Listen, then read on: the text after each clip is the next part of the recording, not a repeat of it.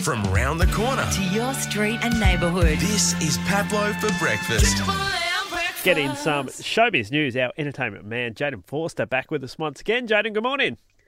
Good morning to you, Pablo. And uh, today we start with uh, a story concerning somebody who I certainly haven't mentioned on radio for some time, and that is the great comedian Martin Short. Uh, the reason why we speak of him this morning is because he's sort of, uh, I guess, indirectly been embroiled in this big storm in a teacup uh, that was created by uh, a writer by the name of Dan Kois, who published this piece online over the weekend titled Why We Keep Putting Up with Martin. Martin Short. And in this particular opinion piece, he described this star as desperately funny. And he basically went on to describe his whole comedy shtick as exhausting and sweaty.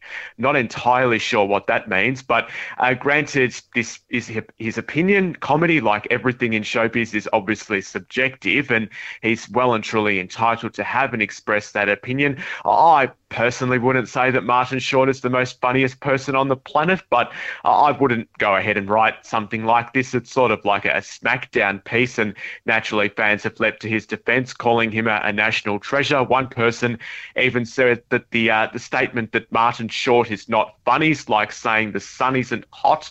And uh, the streaming giant Hulu, believe it or not, has even got involved and in on the action, posting up a, a picture of him on their Twitter or X account uh, with the caption "Martin Short confirmed funny guy." So I guess uh, they get the last laugh. It's certainly going nuts online, and I guess that means that uh, this writer, his name, uh, Dan Kois, has uh, essentially got what he wanted in the end, really. Now, Rolling Stones, the track "Angry" has been released. How's it doing out there? How's it been received?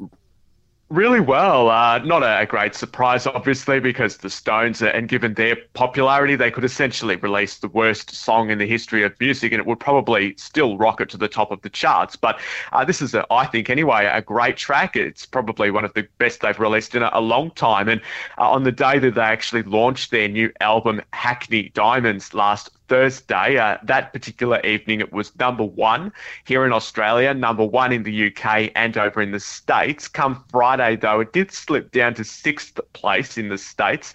Um, it's now well down in 33rd spot in America, so I'm not entirely sure what's going on over there. They're a bit of a weird bunch in America.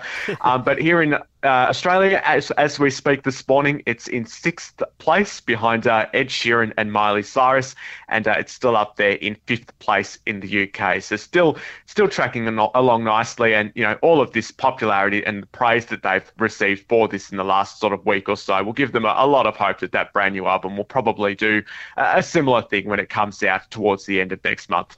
Now, there's some rare photos of the Beatles going up for auction here in Australia. Yeah, really exciting stuff. This uh, just uh, popped up yesterday. Uh, some photos that were taken back in 1964 by somebody uh, who worked at the famous former Southern Cross Hotel in Melbourne, uh, an amateur photographer. He was a, an engineer that worked there, and his son has now sort of been sorting through some family photos and found these two slides that they're now auctioning off uh, next week through a mob called Art Visory. their photos, the last time the, the band was actually pictured with their drummer Jimmy Nichols uh, and a scene of a whole heap of uh, crazed fans sort of gathered outside that hotel that have been found here. So they're the two original slides plus all of the, the copyrights or the, the reproduction, redistribution rights that go with them. So yeah, you can expect that they are going to probably fetch a few thousand dollars. We'll see what plays out come next week. We will indeed. Jayden Forster, always good to chat, and of course, people can keep up to date with you, uh, Instagram and Twitter at Celebrity Lane One, mate. We'll uh, chat in a few weeks. Wonderful. Thank you, Pablo. The feel good start to your day. This is Pablo for breakfast.